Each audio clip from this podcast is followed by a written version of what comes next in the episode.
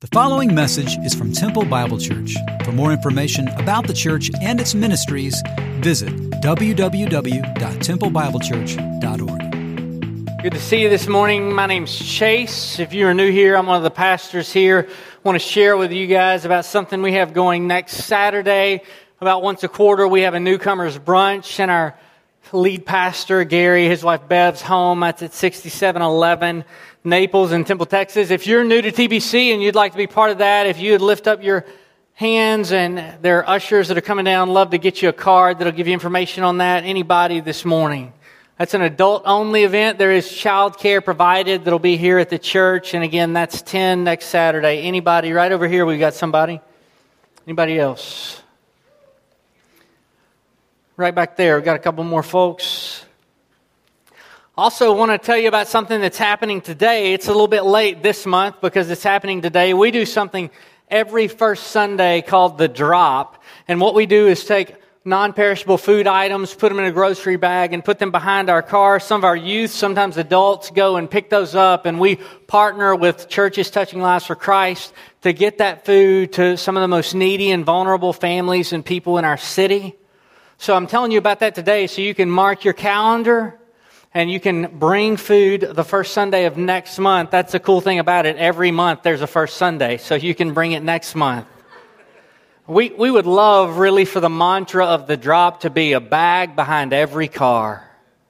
There'd be so much food that pantries wouldn't know what to do with it. So that's the drop. And then finally, along with CTLC, we're working with Hogs for a Cause to help flood victims in Denham Springs, Louisiana, right near Baton Rouge. After that horrible flooding, and we have so many clothes. We don't need more donations, but we do need volunteers to sort clothes. That will be next Saturday out at the Outback at 8 a.m. We need about 30 volunteers to be there, so you can just show up or you can call the church office and let them know you'd like to be part of that.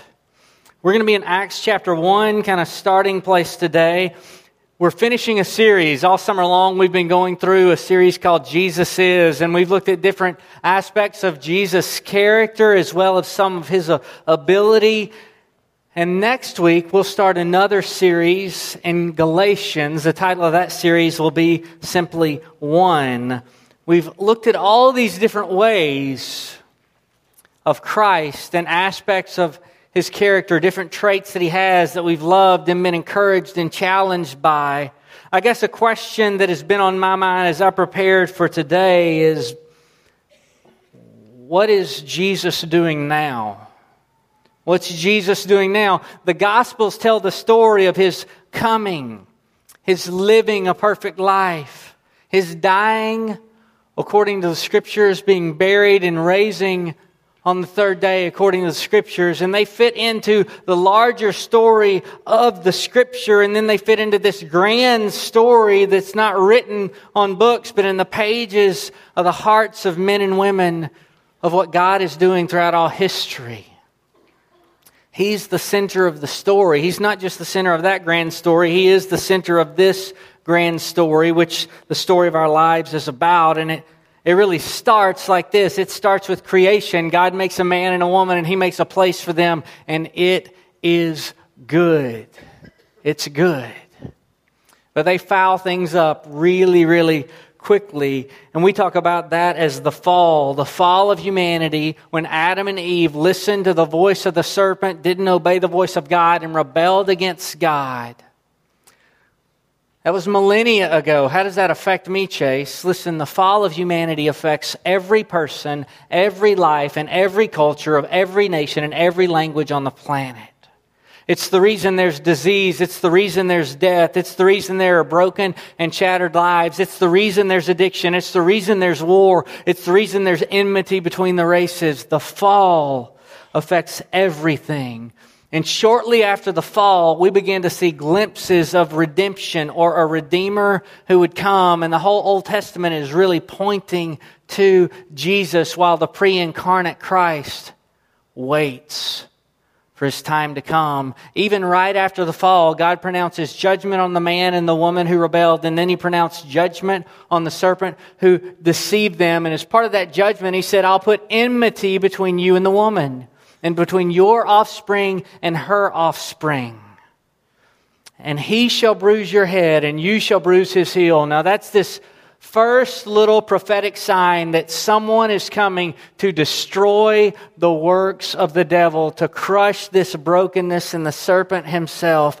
He shall bruise your head. It's going to be from the woman's offspring. We also see God makes a covering of animal skins. He makes a sacrifice for the sin of the man and the woman. And we see someone is coming. And really, throughout the Old Testament, there's this promise of one who's coming. It's the offspring of the woman, the king God is promising. As Sally Lloyd Jones says it, every story whispers his name.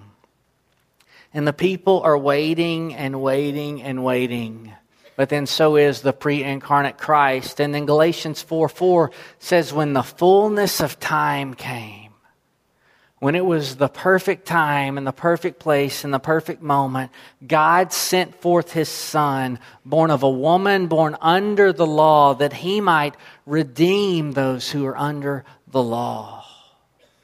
And so he came and he lived and he died and he rose from the dead. And now he's waiting again. He's waiting again. Now, mind you, it's not a passive waiting, it's an active waiting. It's an active waiting. Scripture tells us he's gone to prepare a place for us that where he is, we may be also. It tells us that he lives to make intercession for us. He's waiting for this time to come again. So this begs the question Number one, why is he waiting? Number one, why is he waiting? And then number two, really, how is he waiting? Or who or what is he waiting for in this season of redemptive history? What is he waiting on in this moment? So we're going to kind of survey some things. Acts chapter 1 will be a bookend. We're a Bible church. We typically teach through books of the Bible. Sometimes in the summer we do a topical series, or sometimes we'll do a three or four week series that's topical. And when we do that, we survey lots of text. And so we'll do that this morning, but we'll start. We'll start in Acts 1 6 through 11. So when they had come together, his disciples, they asked him, Lord, will you at this time restore the kingdom to Israel? So they, they still thought he was going to crush their oppressors, Rome, and restore the kingdom of God to Israel, that Israel would find a place of multinational prominence in the world. And Jesus says, It is not for you to know the times or seasons that the Father has fixed by his own authority but you will receive power when the Holy Spirit has come upon you, and you will be my witnesses in Jerusalem and all Judea and Samaria until the ends of the earth. And when he had said these things, as they were looking, he was lifted up, and a cloud took him out of their sight. And while they were gazing into heaven as he went, behold, two men stood by them in white robes. And they said, Men of Galilee, why do you stand looking into heaven? This Jesus who was taken up from heaven will come in the same way as you saw him go into heaven. Now, I find that in verse 10, verse 11, that's kind of a curious question. Why do you stand looking into heaven? Can't you imagine his father? Did you just see what happened? They saw a guy bodily who'd risen from the dead ascend into the clouds. Can you imagine being an eyewitness to that? If that happened here today, I see some white hair, we would have to call ambulances. Some of you'd have heart attacks. We got a good cardiologist over here, so we're okay, right? It was this amazing thing. It's the most natural thing in the world that they would stand with their eyes wide and their mouths open. But I think there's a message in there for the disciples. Why are you standing staring into heaven? Didn't you hear what he just said? You're going to be his witnesses. It's, it's time to get to work. He ascended into heaven and he is waiting. He's waiting. And so this will kind of be a bookend that we are to be his witnesses as he's waiting. So the first question was, why is he waiting? Why is he waiting? And the answer to this is that he's waiting because he's compassionate. He's waiting because he's compassionate. He's gracious. He's merciful. He's kind. First Peter says it like this, but do not overlook this one fact, beloved. That with the Lord, one day is as a thousand years, and a thousand years is one day. The Lord is not slow to fulfill his promise, as some count slowness. You see the brokenness in the world. You experience pain. You experience difficulty, and it feels like he's slow. Jesus, won't you just come back? But he is patient toward you, not wishing that any should perish, but that all should reach repentance. He doesn't wish that any would perish, but that all should reach repentance. Now, there's something implicit in there that some people do not like to hear. Some are going to perish. They reject Christ, they perish. He says it this way. Paul says in 1 Timothy chapter 2, this is good and pleasing in the sight of God our Father, who desires all people to be saved and come to the knowledge of the truth. For There's one God, there's one mediator between God and man, the man Christ Jesus, who gave himself as a ransom for all, which is a testimony given at the proper time. He wants all to come to the truth, but there's one mediator. There's only one way. People hear this teaching that they will perish without Christ or that He's the only way. We call it the exclusivity of Jesus. He's the only way for salvation. People hear that sometimes and they they don't find it to be a compassionate teaching, but the reality is, I think it might be the most compassionate teaching because there is a way. We don't deserve it. Nobody does. We've all sinned. We're by nature children of wrath. But there is a way. There is a way. There is no other, and He's patient. He's patient your family members, your friends, your coworkers, your neighbors, your acquaintances, people you pass on your morning drive, people you pass in the hall at the office, people you'll never meet, your worst enemies, people of other religions who don't yet know.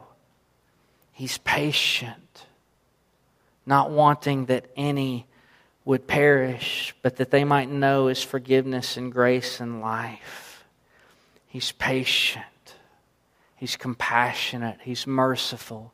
He's kind. He's a good king. That's why he waits.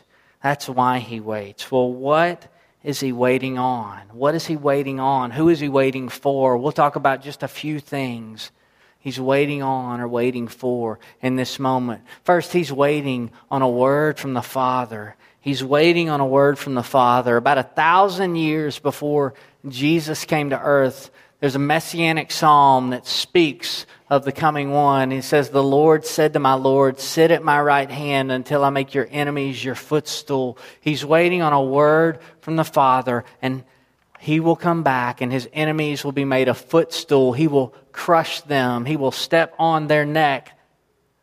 He will set all things right. Well, how do we know that speaking about Jesus a thousand years before he was born? The writer of Hebrews looks back and says it. In Hebrews chapter 1, he's comparing Jesus to all these different things and he's showing that he's more superior even than the angels. And in verse 13, he says, To which of the angels did he ever say, Sit at my right hand until I make your enemies a footstool for your feet? The writer of Hebrews brings this up again. But when Christ had offered for all time a single sacrifice for sins, it's one sacrifice for the sins of all humanity, he sat down at the right hand of God, waiting from that time until his enemies should be made a footstool for his feet. For by a single offering, he has perfected for all time those who are being sanctified. He's waiting on this word from the Father until his enemies are made a footstool at his feet. And this is really, really good news for us. I think it's good news for lots of reasons, but I want to hone in on one. It's because of this. The last enemy to be defeated, the scripture says, is death. The last enemy to be defeated is death, and death is really kind of the poster boy for fallenness and it will be defeated. What does that mean that death is the poster boy for fallenness? Well, what does disease lead to if not healed? It leads to death. What does addiction lead to if not curbed? It leads to death. What does anger lead to? It leads to division that can sometimes lead to death. What does war lead to? It leads to death. Even greed can lead to death of ourselves or the death of others. And he will defeat that enemy. Death is not just a poster boy for fallenness, it's the ultimate consequence of brokenness and the very wages of our sinfulness. And Jesus is going to return and he's going to set all things right. And there will be a day for all those who are in Christ when the words death and brokenness are only used in the past tense. Can you imagine that world? Where we could literally look back and say, man, do, do, you, do you remember when death existed? What, wasn't that awful? I'm so glad that doesn't exist anymore. Do you, do you remember when there was brokenness? Do you remember when there was fighting between the nations and fighting between the races? Do you remember when there was such a thing as cancer and heart disease? Aren't you glad those don't exist anymore? Can you imagine what it will be like to be with our King when He has set all things right and now He waits on a word from the Father to come? We wait for that day as well. We hope for it. We look to it. We long for that day to come. But what do we do? What do we do? Well, He told us how to pray toward it. I believe He also wants us to labor toward it. When Jesus was telling His disciples how to pray, he first told them to call God their Father, which was an amazing thing. And to recognize Him as Him who is in heaven, to, to give reverence for His name. And then He said this He said, Your kingdom come and your will be done on earth as it is in heaven. Pray that God's kingdom will come and His will will be done on earth as it is in heaven. And now we live in this tension of the already and not yet of the kingdom of God. He has risen. And the sparks of new creation have begun, but there's a not yet. The kingdom has not been fully consummated. And so we wait and we pray, God, let your kingdom come and your will be done. And I believe we don't just pray, we labor toward it. And when we do, our King who's waiting is working through us. He's working through us. And, and our lives can be like signposts for the kingdom that is coming, for a world that's watching. There are all kinds of ways that we can labor for the king to come. And you might hear this and think, well, how do I serve my community? How can I be light? How can I be light? How can my life be a signpost? There are lots of ways that we do that in our city and around the world. And if you're interested in doing that in our city, you can just go to our website. There's a banner on the front page that says for the city, and you click on that, and there are all kinds of opportunities to serve. What are other ways that you can be a signpost, that you can labor and He can be at work within you while He waits and we wait for the kingdom to come? Some of you are laboring with your lives to see an end to abortion to rescue millions and millions of children. And as you do, you're a signpost to the King that's coming.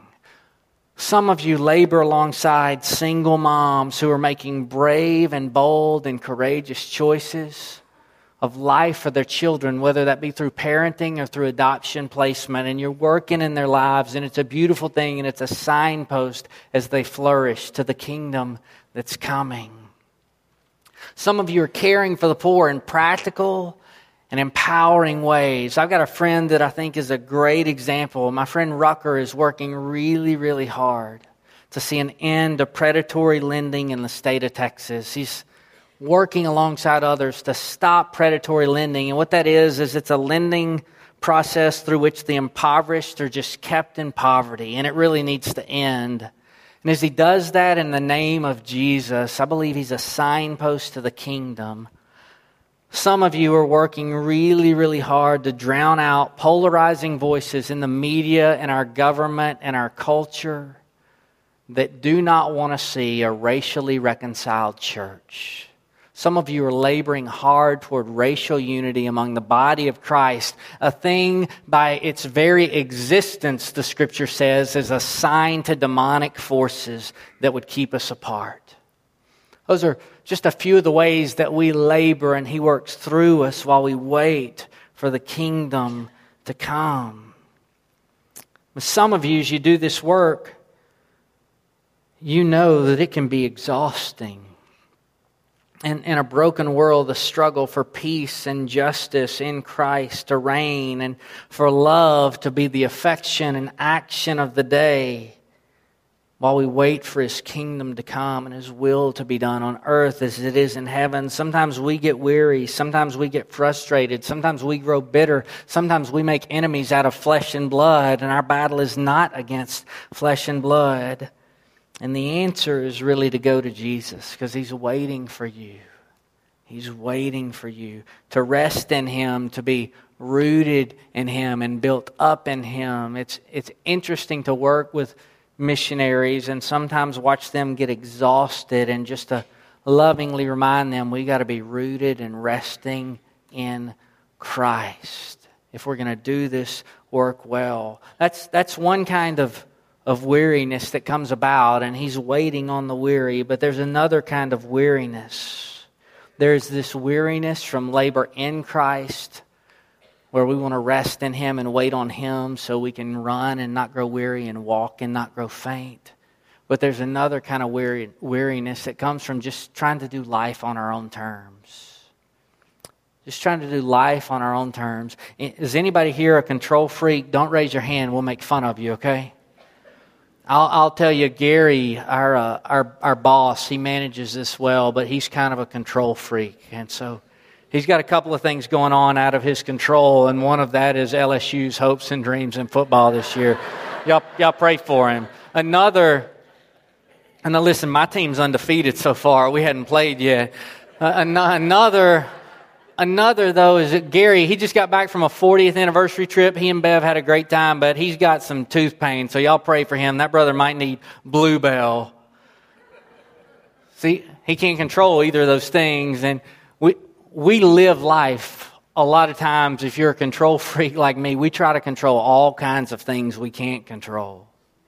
And we fail at controlling the one thing we can control our, ourselves. And we just get exhausted. And some of you, you're not just doing that, you're trying to do that on your own terms. You're really trying to be the Lord and King, the ruler of your own life. And just like anybody who tries to do that, you're failing miserably at that. And, and you know, really, that there's one who died for you and who rose from the dead to give you life in him and bring you into his body, the church. And, and you just don't do it. And I, if you're weary, if you're weary, just like he said to a crowd of people he was teaching when he was here on earth, I believe he would say to you, he would say to you, I'm going backwards here. Come to me, all you who are weary and burdened, and I will give you rest. The God who made the world in it and everything in it, he says, I will give you rest. Come to me. Take my yoke upon you and learn from me, for I'm gentle and humble in heart, and you will find rest for your souls. For my yoke is easy and my burden is light. I prayed with somebody last hour, said, I just want to know what that means. His yoke is easy and his burden is light. I'll tell you what it does mean. It means that when you come to Christ, there's still a struggle. It means that when you come to Christ, there's still a lot of work left to be done. You shall be his witnesses. But that yoke, that's what was put on an ox's neck as it did work. And he says, my yoke is easy and my burden is light. Those ox, they, the oxen would carry a burden. He says there's work to be done, but rest in me. Rest in me. And when you rest in me, there are days that would seem so difficult that, that the burden can seem light. But if you're not resting in me, you're going to grow weary and lose heart. So if you're weary, he says, Come to me. He says, Come to me. If that's you, I just wonder why not now? What, what are you waiting for? What are you waiting for? Well, weary, the weary are just a subset of really the whole world. He's waiting on the world because he would that none would perish. Some will, and when they do, they will be without excuse. But it's his desire they would come to him. He says, If any comes to me, I'll never cast him out. The Father wanted it so much, he gave his one and only Son that whoever believes in him will not perish but will have eternal life. Jesus, through his death and resurrection, is both the just and the justifier of those who have faith in him. He is waiting. And as he waits on the world, there are kind of a couple of categories that people will, will fit into. And one is there's a lot of people who've never heard. A lot of people who've never heard. You might say, Chase, in this world with the technology we have, are there really people who've never heard that Jesus died and rose from the dead on their behalf, that he's God's son who's made a way for him or for them? And the answer is yes. Yes, the great majority of people who've never heard live in a place called the 1040 window. That's 10 to 40 north of the equator. A lot of North Africa, the Middle East and Asia live in that area. This is where 97% of the least reached people groups on the planet live. What does that mean? That means that when someone's lost, they're in one of two categories. They have gospel access, like if someone lives in temple and doesn't know Jesus, it's because they've rejected Christ or because their neighbors haven't told them. There are churches and plenty. The other category is people with little or no gospel access. And some of these nations, there's literally 2 million people for every Christian worker there.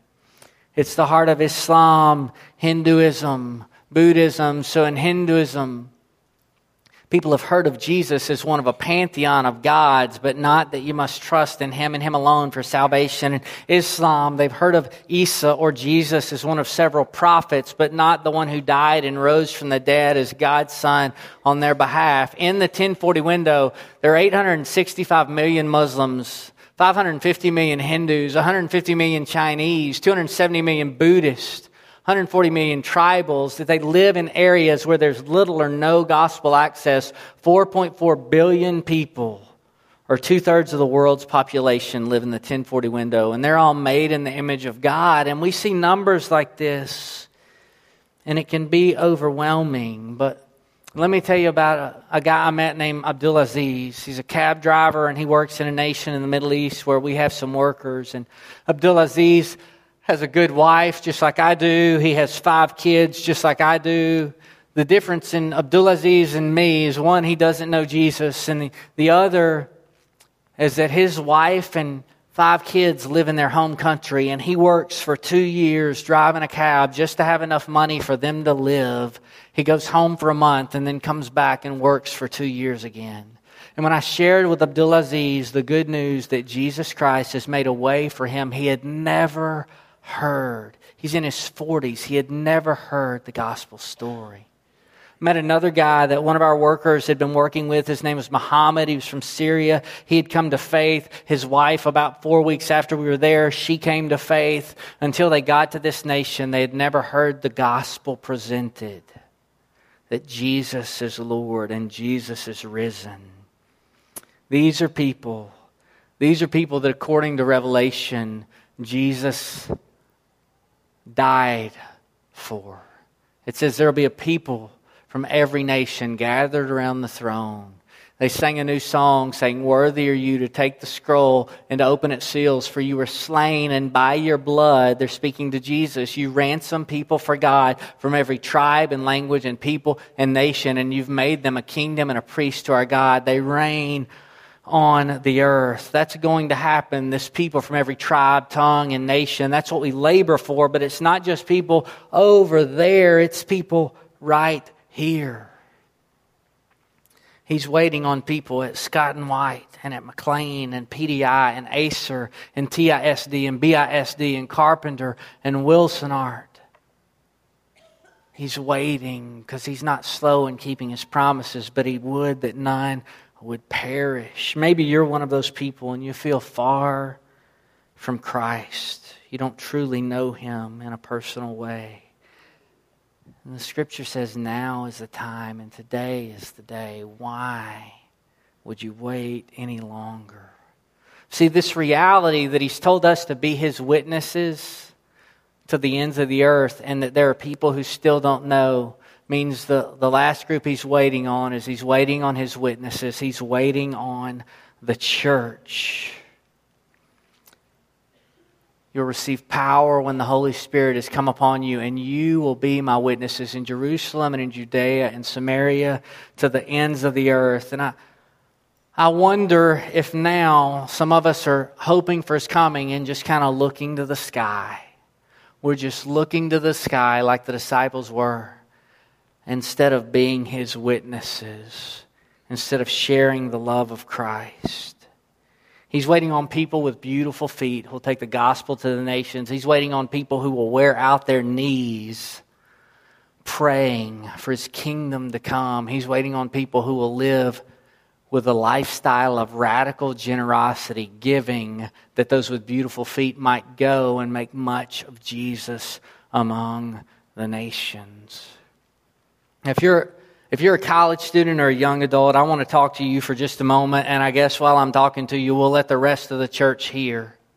So I want to challenge you guys to think about what it looks like to make much of Jesus among the nations. And you might be in your late 50s, like a guy I talked to last week who's preparing to launch to the nations for the glory of God. But if you're in college or you're a young adult, 18 to 25, you got a great opportunity because your, your next four years UMHB students, you might see some amazing things happen.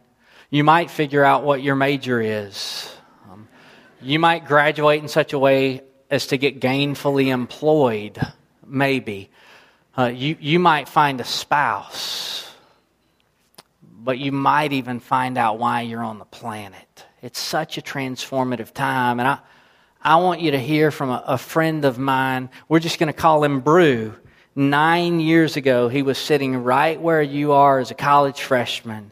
He came and got plugged in at TBC. There's a missions discipleship study that my wife and I do that he was part of, and he continued to grow and pursue Christ. And, and then he launched. He launched to the nations. And we've ended all of our all of our services this summer by either hearing a testimony or seeing a video testimony. And so we're going to see a video of Brew right now. And if, if you're watching on live stream, we want to say thanks and we're glad that you're watching. I want to also apologize to you because we've got to cut the volume for this video just because of where he lives and what he's about for security reasons. The volume will come right back up when he's done.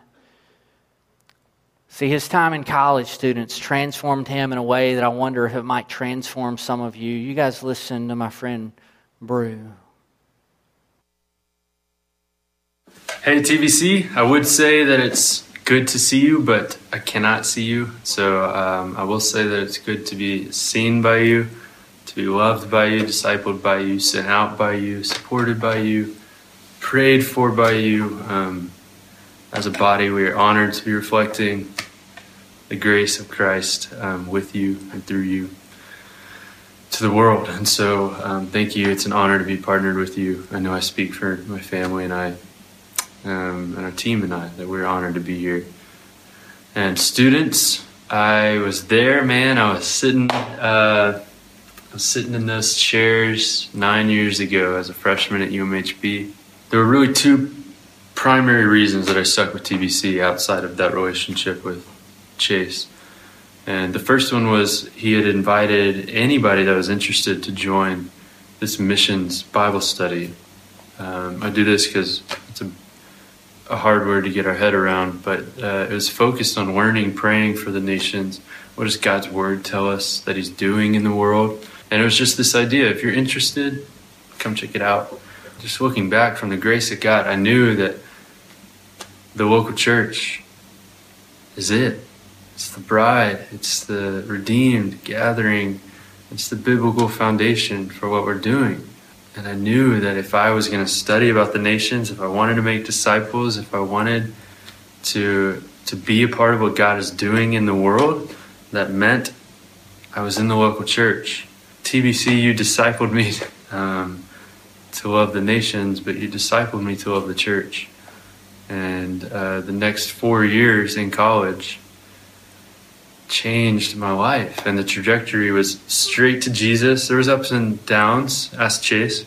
There was ups and downs, but I, the trajectory was to Jesus and to serving the nations, to serving the neighbors that we have, and um, it just ultimately changed my life. And I learned the realization, the reality that you're talking about today that Jesus is waiting.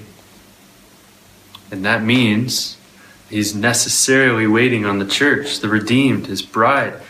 Everyone can sin financially, um, driving someone to the airport as they're leaving to move overseas. Uh, everyone can pray. We can be learning. We can pray for these peoples by their names that don't know Jesus. But right now, truthfully, I can hear these kids playing in the street outside my window, and they they'll grow up not knowing Jesus unless someone um, goes and tells them, "We are the vehicle." Of the gospel, of the good news to these people, to ourselves, to the world. The local church is it, it's the vehicle. It's, it's so encouraging to watch that as a, a, guy that I got to mentor for a little while, and then he just became a friend. And to hear him speak about you, the church, and the impact that you had on his life. And, and now, students, he's in one of the least reached places on the planet with his wife and his kids and a couple of other couples, and they are laboring hard to make much of Jesus. And maybe he's waiting on witnesses just like you. There's another way in which he's waiting. He's gone to prepare a place for us. In church, you need to know he does not leave us as orphans. He's gone there that where he is, we may also be. He will bring us and present us to himself as his bride without blemish or spot. And that's a beautiful day. So, what do we do? What do we do in response to that? Well, there are maybe a few ways we can respond. Students, if you're interested in being part of a group like Brandon talked about, we'll crank that back up September 25th. You can go to the church website. My name's Chase. You can find me there. Email me. Say I'd like to be part of the group. Come talk to me after service. We'd love to invite you into our home and walk with you over the next few years. It's a good time. Maybe you're a young adult. Maybe you're 75 and you say, you know what? I think I might want to go to the nations spend my life for the glory of God. I'd love to talk to you about that. Maybe it's that you want to be a prayer warrior. Cry out for those who don't know. Maybe it's through giving, or, or maybe you're some of the weary that we talked about. Maybe you're weary from labor, or maybe you're just weary from t- trying to do life without Jesus leading the way. We're going to sing a song together to close our time. I'm going to be down front. If there's any way I can pray with you, if you want to know Jesus is King, if you want me to pray that He would give you strength in this journey, I'd be happy to meet with you and pray with you. Father, we love you. We praise you. We thank you, God, that your promises are true and that one day you will defeat your enemies. They'll be made a footstool, and there will be no more death. There will be no more brokenness. God, we long for the day when your kingdom does come and your will is done on earth as it is in heaven. God, as we look to that day, we labor. Make us witnesses, God, right here where we are in Central Texas. Let us love and share the gospel in our lives with people. Father, for men and women in this room who are weary and worn out, God, I pray that they might come to you and find a rest in your Son. In Jesus' name, amen. Would you stand as we sing? If you need to step out and come, I'll be here.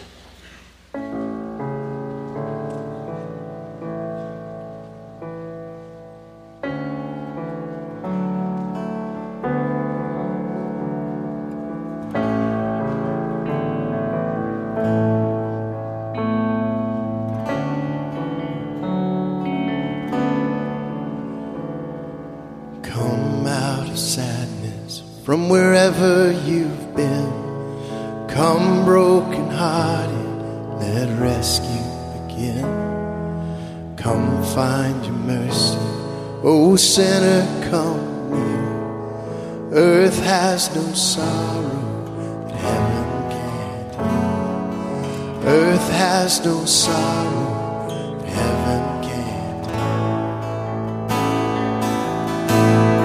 So lay down your burden, lay down your shame. And all who are broken, lift up your face.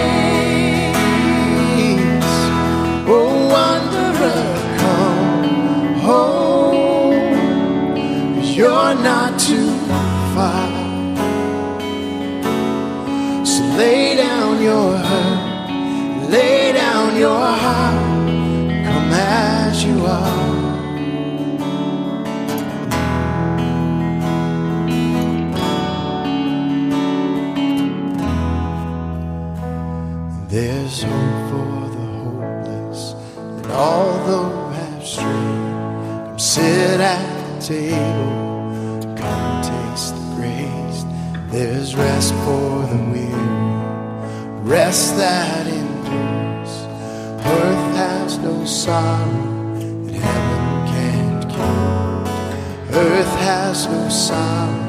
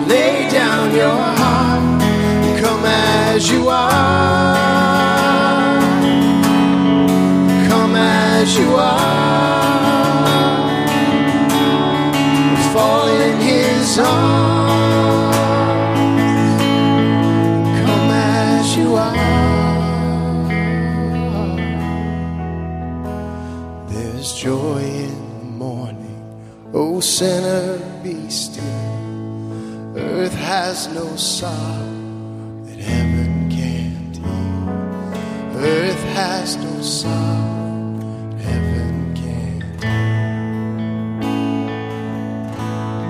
So lay down your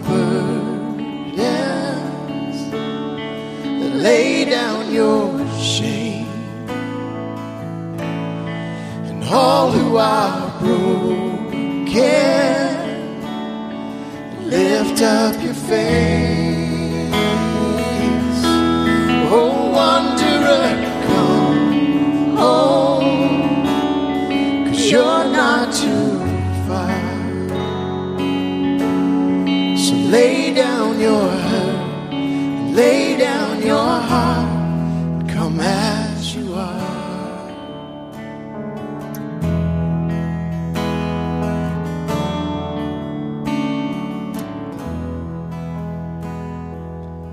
Father, as we come,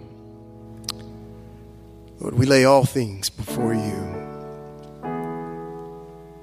Father, you don't require change before we can call on you.